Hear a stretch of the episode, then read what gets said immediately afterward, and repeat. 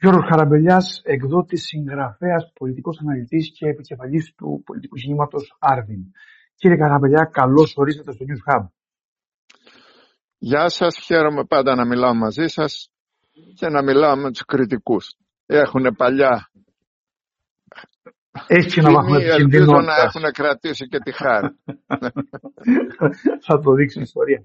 Κύριε Καραμπελιά, βρισκόμαστε σε μια κρίσιμη καμπή και θα μας το πείτε εσείς το πόσο κρίσιμη είναι η καμπή γιατί έχουμε εκλογές στην Ανατολική Μεσόγειος σε Ελλάδα, Κύπρο και Τουρκία.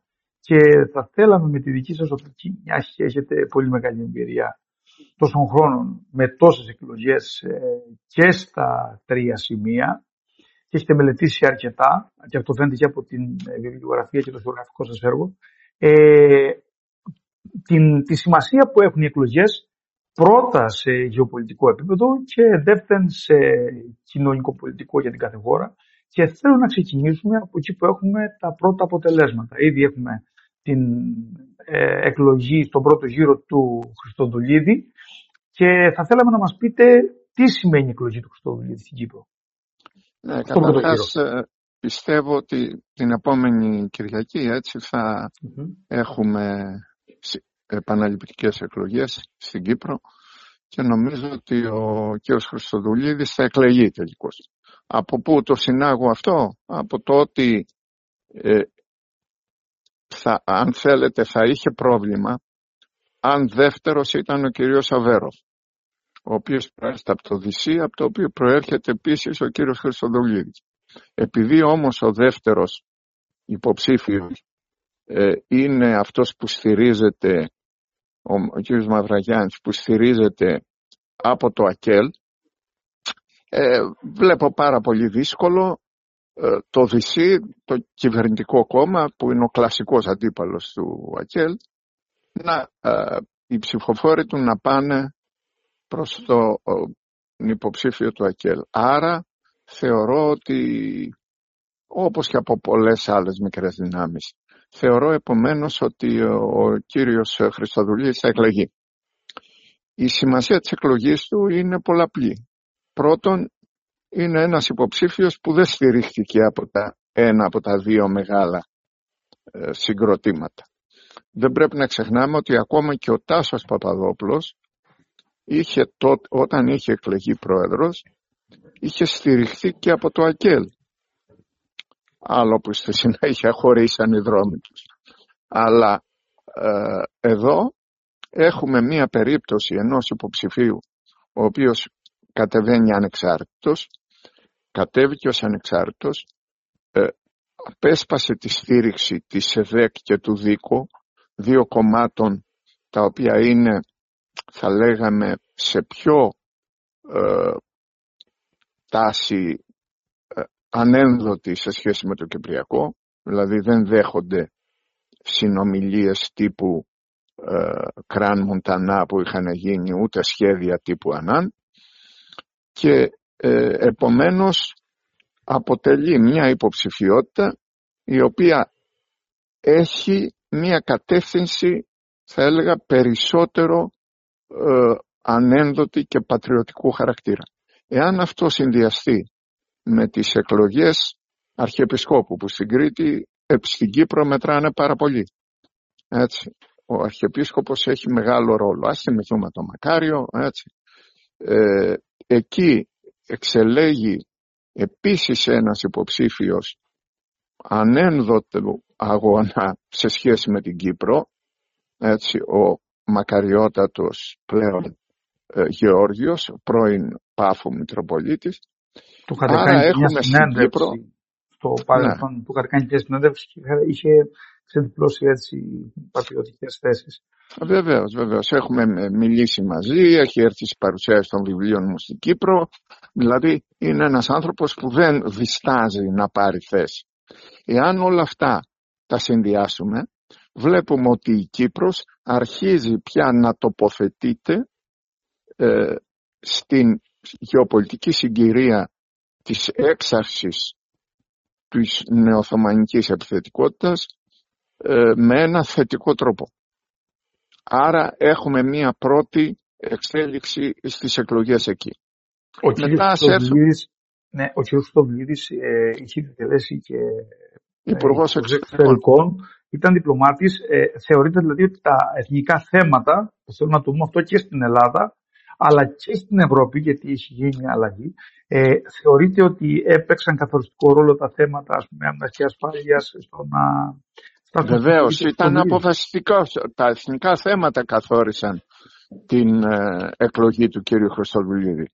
Έτσι, βεβαίως έχει και πρόγραμμα οικονομικό, έχει και πρόγραμμα εναντίον στη διαφθορά, αλλά που είναι πρόβλημα στην Κύπρο, όμως το καθοριστικό είναι τα εθνικά θέματα.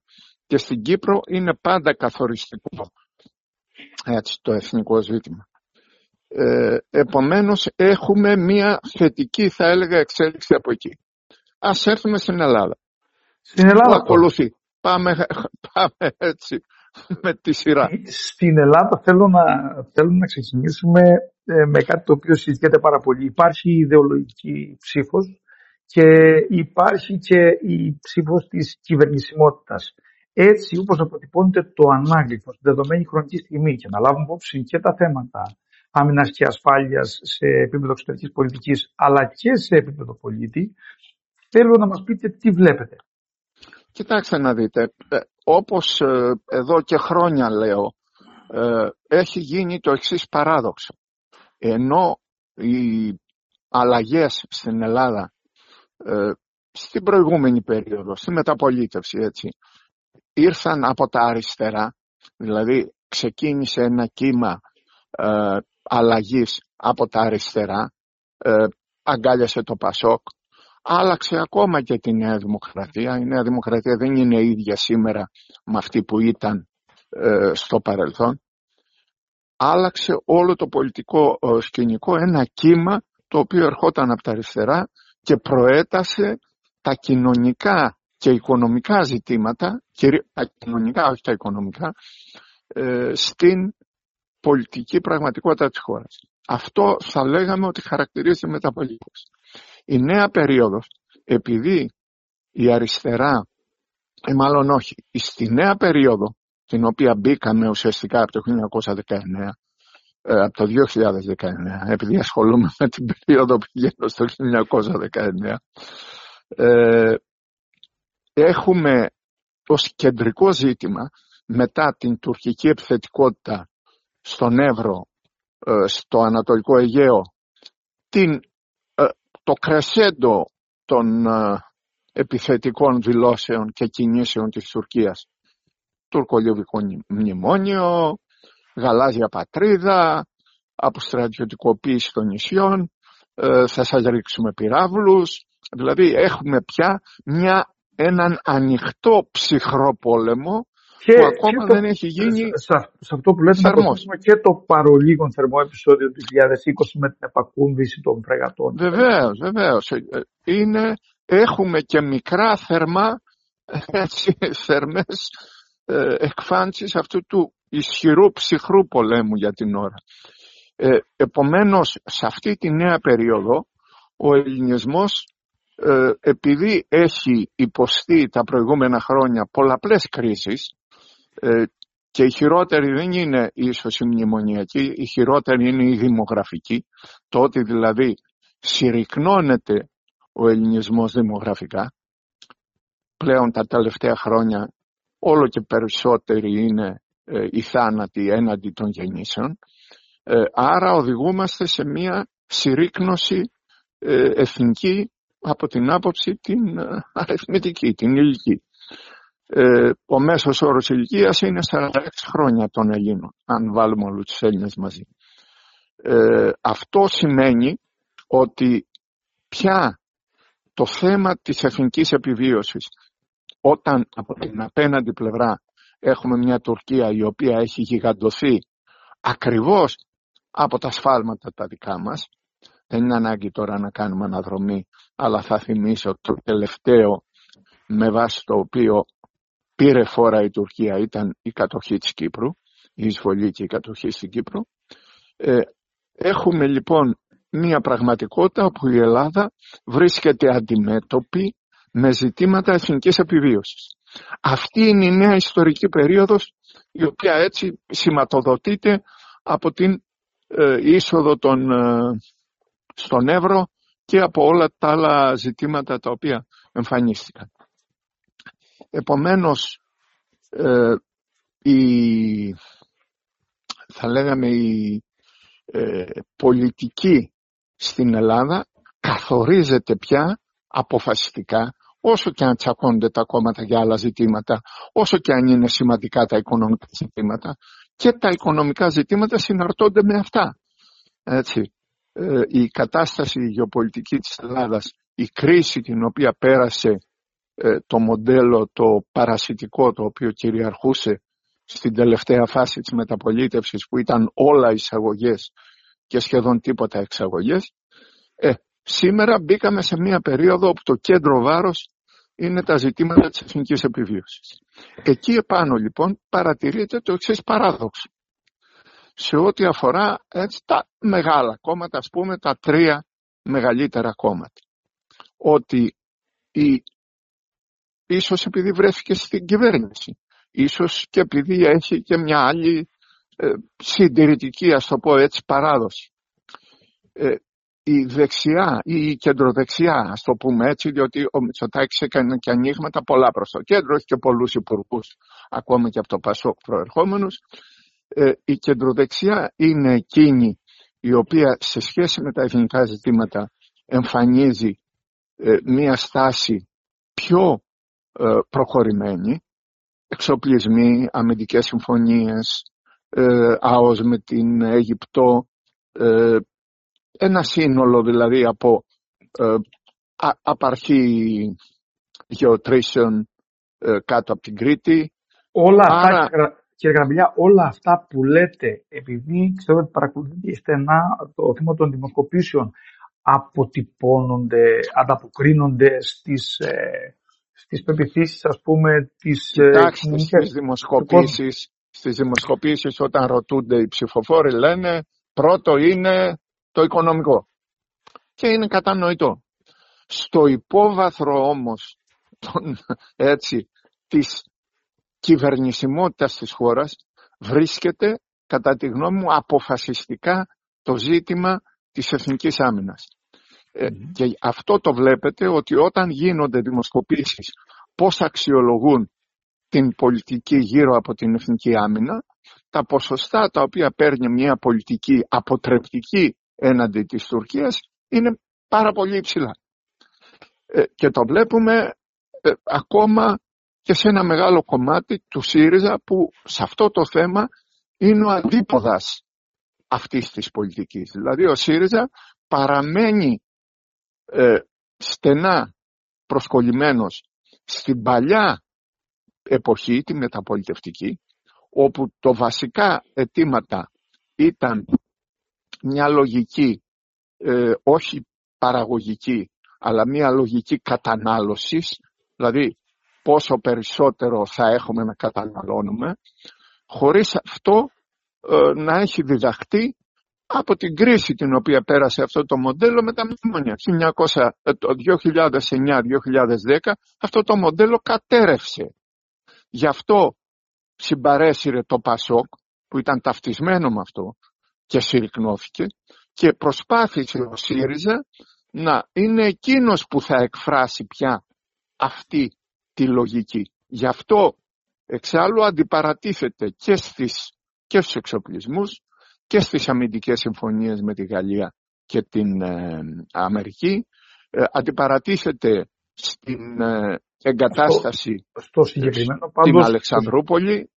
Στο συγκεκριμένο πάντως που λέτε ας πούμε για τη για τη συμφωνία με τη Γαλλία, ε, μεγάλο ποσοστό των ψηφόρων του ΣΥΡΙΖΑ είναι υπέρ παρότι ο... Είναι υπέρ, αυτό λέω. Έτσι, αυτό είναι το παράδοξο. Το, το μεγαλύτερο. Σε σχέ... Στη Γαλλία είναι το μεγαλύτερο ποσοστό στις δημοσκοπήσεις.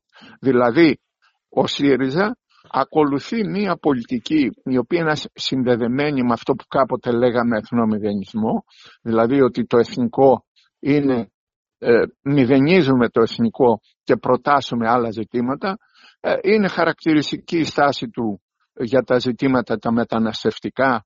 Τελευταία έκφραση αυτού του πράγματος είναι η καμπάνια που έκανε και που έκανε και εναντίον της Ελλάδας στην ε, Ευρώπη ε, σχετικά με την πορυβόητη μικρή Μαρία, έτσι αυτή την απάτη που είχε στηθεί. Δηλαδή έχει μία πολιτική η οποία προτάσει το δικαιωματισμό, υποτίθεται, τα δικαιώματα των μεταναστών, τα ανοιχτά σύνορα και αυτό σε πλήρη αντίθεση με την γεωπολιτική πραγματικότητα της χώρας. Σε Επομένως αυτό έχουμε... Ναι. ναι. σε, αυτό το σημείο τώρα, ε, παρότι θέλω να κάνω διαφορετική σειρά τη ερωτήσεις, μου δίνετε μια πολύ καλή πάσα, διότι επειδή έχετε ζήσει και στο εξωτερικό και παρακολουθείτε την κατάσταση όπως είναι η Γαλλία, το μεταναστευτικό, η άμυνα και ο δικαιωματισμός, όπως βλέπουμε, έχουν αλλάξει κατά πολύ τη γεωγραφία ας πούμε, στην Ευρώπη, σε Γαλλία, Ιταλία, ακόμα και στη ναι, Σουηδία, ναι. που ήταν σημειοφόροι. Α, από αυτά τα διδάγματα δεν παίρνουν κάτι οι, οι δικοί μας ας πούμε, στο πολιτικό σύστημα; Κοιτάξτε, ε, έχει αποδειχτεί, να σας φέρω το παράδειγμα το πιο κλασικό, είναι το παράδειγμα της Δανίας ή και άλλων χωρών. Στη Δανία, επειδή ε, η, το μοντέλο αυτό, το επιτρεπτικότητα όπως το λένε, το επιτρεπτικό, δηλαδή ανοιχτά σύνορα, μετανάστες, ε, κατάρκεια της οικογένειας και ούτω καθεξής, υπέστη ήττα στο παρελθόν από κόμματα τα οποία ερχόντουσαν από τη δεξιά, το Σοσιαλιστικό Κόμμα της Δανίας άλλαξε πολιτική, άλλαξε πολιτική ως προς το μεταναστευτικό, άλλαξε πολιτική ως προς τα ζητήματα των αξιών και στις τελευταίες εκλογές κέρδισε αυτό, αλλά, με αλλά είχε αλλάξει η πολιτική. Αυτό το πράγμα δεν είχε γίνει στην Ελλάδα. Ο πρώτος που θα μπορούσε και θα έπρεπε να το κάνει είναι το Πασόκ. Διότι το Πασόκ έχει μία παράδοση πατριωτική, είχε μία παράδοση που ερχόταν και από τον Ανδρέα Παπανδρέου με την πατριωτική διάσταση και δεύτερο για να μπορέσει να ανταγωνιστεί τον ΣΥΡΙΖΑ στο πεδίο ε, της κεντροαριστεράς και της αριστεράς ένα, μια δυνατότητα είχε να προτάξει τα ζητήματα τα εθνικά και τον πατριωτισμό. Δεν το έκανε ο κύριος Ανδρουλάκης, ενώ έτσι σε μεγάλο βαθμό εξελέγει, για να παίξει έναν ρόλο ενός νέου πόλου που θα υποκαταστήσει το ΣΥΡΙΖΑ που δεν ανταποκρίνεται στις σημερινές ανάγκες, δεν το έκανε και το αποτέλεσμα είναι να συρρυκνωθεί, ελπίζω να μην συρρυκνωθεί περισσότερο και να αλλάξει και πολιτική και ε, να κερδίσει ε, ο ΣΥΡΙΖΑ ε, τραβώντας ένα κομμάτι των ψηφοφόρων του ΠΑΣΟΚ. Ε, άρα εγώ προσβλέπω τα επόμενα χρόνια και αυτές οι εκλογές θα είναι καθοριστικές ότι όλο το πολιτικό σύστημα σταδιακώς θα μετατοπιστεί προς τις ανάγκες ε, της εθνικής επιβίωσης.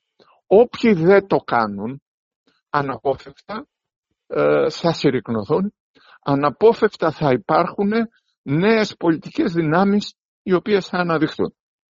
Ε, εάν οι παλιές δεν προσαρμοστούν. Η Νέα Δημοκρατία με το Μητσοτάκη, ε, παίζοντας έξω από την παραδοσιακή δοξιά, εν πολλής, άρχισε να μετατοπίζεται προς τα εκεί, χωρίς βέβαια ακόμα να έχει εγκαταλείψει τα ιδεολογήματα ε, του φιλελευθερισμού και, τις, ε, και κάποιες εθνομηδενιστικές αντιλήψεις, οι οποίες όμως στην πράξη αναιρούνται, διότι καλείται να διαχειριστεί ε, μια Ελλάδα που αντιστέκεται ενάντια στον τουρκική επιθετικότητα. Νομίζω και ο ΣΥΡΙΖΑ όταν βρέθηκε στο τιμόνι της εξουσίας, ενώ ήταν υπέρ των ανοιχτών συνόρων και ότι το, η θάλασσα δεν έχει σύνορα, άλλαξε ε, γιατί προσαρμόστηκε τις συνθήκες. Ε, ε, ε, θεωρείτε ότι, ε, για, να, για να πάμε στην Δημοκρατία τώρα, ε, ναι. το, το θέμα των υποκλοπών και υποθέσεις διαφθοράς που έχουν βγει ναι. έχουν παίξει ή θα παίξουν ε, παίζουν ένα ρόλο, παίζουν ένα ρόλο, αλλά πολύ πιο μικρό θα αν δεν υπήρχε το πρόβλημα έτσι, της ε, τουρκικής ε, επιθετικότητας θα έπαιζαν πολύ μεγάλο ρόλο. Όμως ε, μειώνεται ο ρόλος τους και αυτό φαίνεται και στις δημοσκοπήσεις ακριβώς γι' αυτό.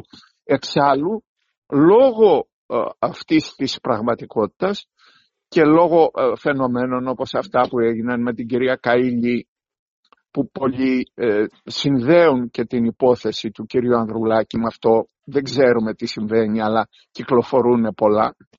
Ε, ότι, κάνει τους ότι πολίτες... οι υποκλοπές δηλαδή, ότι οι υποκλοπές ε, σε ένα μεγάλο βαθμό ήταν ε, οι παρακολουθίες και οι επισυνδέσεις επειδή ήταν το σκάνδαλο στη μέση. Ναι, αλλά πέραν αυτού, ε, σε συνθήκες που υπάρχει εθνικό ε, πρόβλημα, έτσι, υπάρχει εθνικό ζήτημα, ε, οι πολίτες αξιολογούν χαμηλότερα τέτοιου τύπου ζητήματα. Εάν δεν υπήρχε, ο ΣΥΡΙΖΑ κάνει σαν να βρισκόμαστε ας πούμε στο, ξέρω εγώ, το 1995.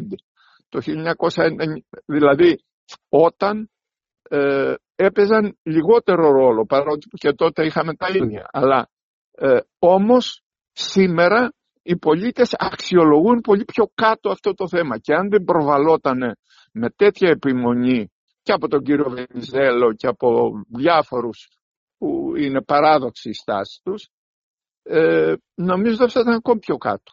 Δεν μπορεί αυτό το πράγμα να στηρίξει μια αντιπολιτευτική πολιτική. Και αυτό γιατί ο ΣΥΡΙΖΑ, και εκεί είναι το πρόβλημα, ο ΣΥΡΙΖΑ επιμένει σε αυτό, διότι θέλει με αυτό να καλύπτει τα υπόλοιπα. Λέτε δηλαδή ότι σε συνθήκες κανονικότητας το θέμα των υποκλοπών θα μπορούσε ναι, θα έπαιζε μεγαλύτερο ρόλο. Ενώ τώρα έχει περάσει λίγο τα γράμματα. Ακριβώς. Και διατηρείται μόνο και μόνο γιατί επιμένει ο ΣΥΡΙΖΑ. Γιατί; Διότι ο ΣΥΡΙΖΑ έχει αυτή τη στιγμή, αφού φαίνεται ότι έχει έρθει και σε ρίξει με το ΠΑΣΟ, έτσι, με όλα τα τελευταία περί εκβιασμών κτλ. Ε, νομίζω ότι έχει μία στρατηγική διατήρησης ενός μπετοναρισμένου ε, ποσοστού και κόμματος όχι για, κατάλη, για εξουσία αλλά για ισχυρή αντιπολίτευση υπό τον Αλέξη Τσίπρα. Η λογική του δεν είναι μια λογική ανοίγματος, έτσι δεν είναι. Όταν κάνεις ε, εκλογές, κοιτάς να ανοιχθεί σε περισσότερους χώρους, έτσι ώστε να έχεις εισρωές από πολλούς χώρους. Όταν λοιπόν αυτή την περίοδο έτσι, τις τελευταίες δέκα μέρες τουλάχιστον, ε, έχει μια εκστρατεία και ενάντια στο Πασόκ και ενάντια στο Κουκουέ, δηλαδή σε όλους τους όμορους χώρους από τους οποίους υποτίθεται θα μπορούσε να αποσπάσει ε, ε ψηφοφόρους, σημαίνει ότι έχει μια πολιτική που δεν ασχολείται πια με αυτό που θα λέγαμε κεντρό χώρο, θέλει να συσπυρώσει ένα χώρο που είναι φανατικά αντικυβερνητικός, ένα κομμάτι εθνομηδενιστικό το οποίο το ομολογεί δεν το ομολογεί, δεν θα ήθελε να έχουμε μια στάση ε, αποτροπής προς την Τουρκία, να μέναμε στα παλιά καλά ζεμπέκικα ε, και επομένως να συσπηρώσει αυτό το κομμάτι έτσι ώστε μετά την εκλογική ήττα να μπορεί ο κύριος Τσίπρας να συνεχίσει τον ηγεμονικό του ρόλο στο ΣΥΡΙΖΑ. Εγώ έτσι εισπράττω τη σημερινή ε, πολιτική του ε, ΣΥΡΙΖΑ και την υπερπροβολή του κυρίου Τσίπρα ως ΣΥΡΙΖΑ. Δηλαδή μέσα σε τρεις μέρες έκανε μια εκδήλωση στην Πάτρα, μια στο Περιστέρι, μια στη Θεσσαλονίκη. Ε, δηλαδή υπάρχει μια τέτοια πολιτική. Ε, για να κλείσουμε με τα της Ελλάδος, τελευταίο κράτησα το κόμμα του Κασιλιάρη εκτιμάτε ότι θα καταφέρουν να μπλοκάρουν την είσοδο τους. Κοιτάξτε, θα καταφέρουν να τον μπλοκάρουν. Βεβαίως, ο κ. Κασιδιάρης θα προσπαθήσει να φτιάσει κάποιο άλλο κόμμα ε, για να μπορέσει και να καλέσει ψηφοφόρους του στο τέλος να ψηφίσουν αυτό. Όμως το βλέπω, ε, όπως και να το κάνουμε, θα έχει απώλειες. Ε, βέβαια δεν είναι βέβαιο ότι αυτή η απόφαση θα κριθεί συνταγματική από το δικαστήριο. Όμως ε, μέχρι που να βγουν οι αποφάσεις αυτές του Αρίου Πάγου και τα λοιπά, ε, το κόμμα αυτό θα έχει, μπει, θα έχει βγει απ' έξω με την νομοθετική ρύθμιση που θα γίνει. Ε, αυτό το θέλει η κυβέρνηση για πολλούς λόγους και γιατί ότι ε, δεν ε, πιστεύει ότι μια οργάνωση η οποία είχε εγκληματικά χαρακτηριστικά δεν πρέπει να είναι στη Βουλή και δεύτερον διότι έτσι θα, δεν θα επιτρέψει να μπει ένα ακόμα κόμμα που η είσοδος ενός ακόμα κόμματος στη Βουλή δυσκολεύει την, ε, έτσι, την πλειοψηφία του πρώτου κόμματος. Και Άρα έχει, και, έχει και στοχεύσεις πολιτικές δικές της. Επειδή οι δημοσκοπήσεις δίνουν 3-3,5% στον Ηλία Κασιδιάρη, ε, αν δεν μπει το ποσοστό αυτό πιστεύετε ότι θα μείνει αδρανές ή θα διασπαρθεί σε άλλο δεξιά. Θα, θα χωριστεί σε διάφορα κόμματα ε, τα οποία βρίσκονται στο χώρο ή κοντά του. Θα πάνε ίσως και στον κύριο Βελόπλο, ε, ο οποίος και αυτός θα εισπράξει κάτι από αυτό. Ε, και επομένως αυτό θα είναι θετικό για τα μεγάλα κόμματα και ιδιαίτερα για τη Νέα Δημοκρατία. Διότι όσο αυξάνεται το ποσοστό ψήφων ε, που δεν ε, κατευθύνονται σε κόμματα που μπαίνουν στη Βουλή, τόσο μειώνεται ε, το ποσοστό που χρειάζεται το πρώτο κόμμα για να έχει πλειοψηφία. Και πάμε να κλείσουμε με τις εκλογές στην Τουρκία. Τελικά μας συμφέρει να κερδίσει τις εκλογές του Ερντογάν. Κοιτάξτε, δεν νομίζω ότι πρέπει να μπούμε σε μια τέτοια λογική.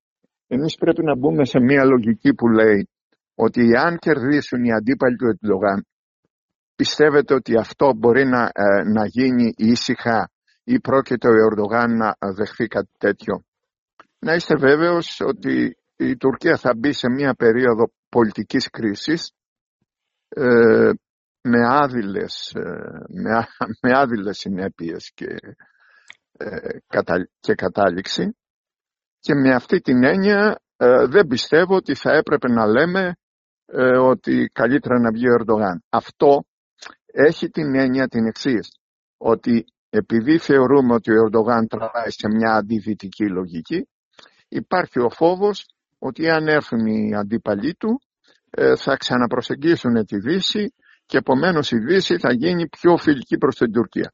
Πιστεύω ότι αυτό δεν πρόκειται να συμβεί. Ε, αμφιβάλλω αν θα μπορέσει εξάλλου η αντιπολίτευση έτσι όπως είναι να κερδίσει. Ε, και εάν κερδίσει, σας είπα, αυτό θα βοηθήσει την Τουρκία σε μεγαλύτερη κρίση. Αυτό είναι μάλλον θετικό για μας. Άρα δεν βλέπω μια λογική να την λέμε ερώτηση, την ερώτηση, Ερντογάν. Την ερώτηση την έκανα προβοκατόρικα γιατί ο αντιδικισμός στην Τουρκία έχει πιάσει κόκκινο ιδιαίτερος μετά τις δηλώσεις του Ελού που κατηγορεί με ευθέως ναι, ναι. είπα για την τρομοκρατική οργάνωση το πέρα ή το πραξικόπημα, αλλά ακόμα και σε χώρες που είναι παραδοσιακά φιλότουρκες όπως είναι η Ολλανδία γίνονται επιθέσεις και γίνουν, ε, γίνουν πρεσβείες. Ε, ε, ε, το θέμα είναι αν η αντιπολίτευση ακόμα καταρχήν δεν έχει εκλέξει ποιος θα... Δεν είναι τυχαίο ότι η αντιπολίτευση δεν μπορεί να επιλέξει. Ακριβώς γιατί ε, όλη η Τουρκία έχει πάρει μία κατεύθυνση και η αντιπολίτευση δυσκολεύεται πάρα πολύ να βρει ένα ρόλο. Με αυτή την έννοια το παιχνίδι το πολιτικό το έχει στα χέρια του Ερντογάν. Εάν υπάρξει, επειδή όλα μπορεί να συμβουν διότι μπορεί να παίξει ρόλο και η μεγάλη καταστροφή του σεισμού, έτσι που δυστυχώς την πλήρωσε ο κόσμος από τους εργολάβους που φτιάνουν τα τσίγκινα σπίτια τα οποία φτιάνουν εκεί και μεγάλος αριθμός είναι και Κούρδοι και Σύριοι. Ε, όμως ε, αυτό δεν ξέρω τι ρόλο θα παίξει στην εσωτερική πολιτική της Τουρκίας. Θα δούμε τις επόμενες μέρες. Ε, εάν αυτό αποτελέσει μία βάση για να ενισχυθεί η αντιπολίτευση και να ενωθεί επιτέλους, δεν το ξέρω. Ε, είναι χαρακτηριστικό πάντως ότι ο Κιλισδάρογλου και οι λοιποί δεν θέλουν τον Ιμάμογλου ως ηγέτης. Θέλουν να μπουν οι ίδιοι επικεφαλής. Άρα δεν υπάρχει μια αντιπολίτευση η οποία να έχει, ε, να έχει συντονισμένα χαρακτηριστικά. Εξάλλου μην, μην ξεχνάμε ότι η Αξενέρ ε, η οποία ενισχύεται, ενισχύεται γιατί; Γιατί παίρνει τους ψήφους του Μπαχτσελή που καταραίει διότι ήταν στο ίδιο κόμμα. Ο Μπαχτσελή είναι σήμερα κάτω από 5%. Ε, δηλαδή ακροδεξιούς ψήφους. Ακροδεξιούς ψήφους. Ακριβώς. Η Αξιονέρ έχει τέτοια χαρακτηριστικά. Επομένως, ε, και αυτή τη στιγμή γίνεται μια σύγκρουση μεταξύ Κιλιζδάρογλου και Αξενέρ, διότι ο Κιλιζδάρογλου θέλει να απευθυνθεί και στους Κούρδους, για συμμαχία και με τους Κούρδους, με το ΧΑΝΤΕΠΕ, και η Αξενέρ αντιτάσσεται. Επομένως, καταλαβαίνετε δεν υπάρχει περίπτωση να βγούμε σε μια νέα μετα-Ερντογάν περίοδο. Η Τουρκία με τον Ερντογάν μπήκε σε μια νέα ιστορική περίοδο και δεν θα βγει από αυτή με τις εκλογές. Πάνω, πάνω σε αυτό που λέτε παίζει ρόλο το ότι ο Ερντογάν αυτή τη στιγμή είναι 20 χρόνια στην εξουσία οπότε έχει χτίσει δίκτυα και ιδιαίτερα πάνω στους θεσμούς. Έχει δηλαδή, φτιάσει καθεστώς. Πά, καθεστώς πάρα πολύ, πια. Πάρα πολλοί ας πούμε, που είναι διορισμένοι σε όργανα που διοικούν τους θεσμούς, η θητεία τους θα λήξει σε τρία ή και σε πέντε χρόνια. Ε... Και η ιδεολογία η οποία κυριαρχεί στην Τουρκία, οι γαλάζιες πατρίδες, όλα αυτά, είναι δημιουργήματα του Ερντογάν. Δηλαδή, ο Ερντογάν έχει καθορίσει πια το ιδεολογικό πλαίσιο στο οποίο κινείται η Τουρκία ως ηγέτης και του Ισλαμικού κόσμου όπως θέλει να είναι και ούτω καθεξής. Αυτά μπορεί να τα εγκαταλείψει δεν πιστεύω ότι αυτό μπορεί να γίνει. Εκτιμάται δηλαδή ότι ακόμα και στο σενάριο του ότι η αντιπολίτευση ε, κερδίζει τις εκλογές και θέλει να γυρίσει σε ένα φιλοδυτικό πνεύμα θα είναι πολύ δύσκολο πάρα και πολύ σε δύσκολο, Πάρα πολύ δύσκολο να γίνει αυτό. Ακόμα και από τα ίδια τα κόμματα που το στηρίζουν. Έτσι. Έχουμε να... μπει σε μια νέα ιστορική, όπως ο Κεμάλ έφερε μια νέα ιστορική περίοδο για την Τουρκία, με τον Ερντογάν και είχε αρχίσει ήδη με τον Οζάλ, αλλά τον, τον Οζάλ κάποιοι τον φάγανε μάλλον. Με τον Ερντογάν έχουμε μπει σε μια νέα ιστορική περίοδο που η Τουρκία κοιτάζει να είναι μια αυτόνομη περιφερειακή δύναμη η οποία δεν δεσμεύεται από τη Δύση, έχει σχέση με τη Δύση και με τη Ρωσία και με την Ανατολή, αλλά θέλει να παίζει έναν αυτόνομο περιφερειακό ρόλο και άρα πρέπει να συντρίψει όλους γύρω της ιδιαίτερα την Ελλάδα και την Κύπρο, το έχει κάνει ήδη στη Συρία, το έχει κάνει στο Ιράκ, έτσι, το έχει κάνει προς τα πάνω στον Αγκόρνο Καραμπάχ, άρα η Τουρκία έχει μπει σε ένα τέτοιο δρόμο. Έχει φτιάξει τέτοιες ελίτ, έχει φτιάξει τέτοιου τύπου ε, επιχειρήσεις, άρα δεν νομίζω ότι υπάρχει επιστροφή. Αυτά είναι όνειρα ε, θερινής νύχτας κάποιον στο State Department και κάποιον που στην Ελλάδα που ελπίζουν ότι θα συνέβαινε κάτι τέτοιο και επομένως θα, θα μπορούμε εύκολα να γυρίσουμε στα παλιά μυθεύματα Ελλάς-Τουρκία, Φίλα και άλλα τέτοια παραμύθια. Δεν υπάρχει τέτοιος δρόμος. Ο δρόμος της αντίστασης των Ελλήνων είναι ο μοναδικός υπαρκτός δεν υπάρχει περίπτωση να συναντήσουμε μια Τουρκία η οποία θα είναι φιλική προς εμάς. Ε, κύριε Καραμπιά, θα ήθελα να σε ευχαριστήσω θερμά για την παρουσία σας εδώ στο News Και, εγώ ευχαριστώ κύριε Δαμόβαλη. Γεια σας.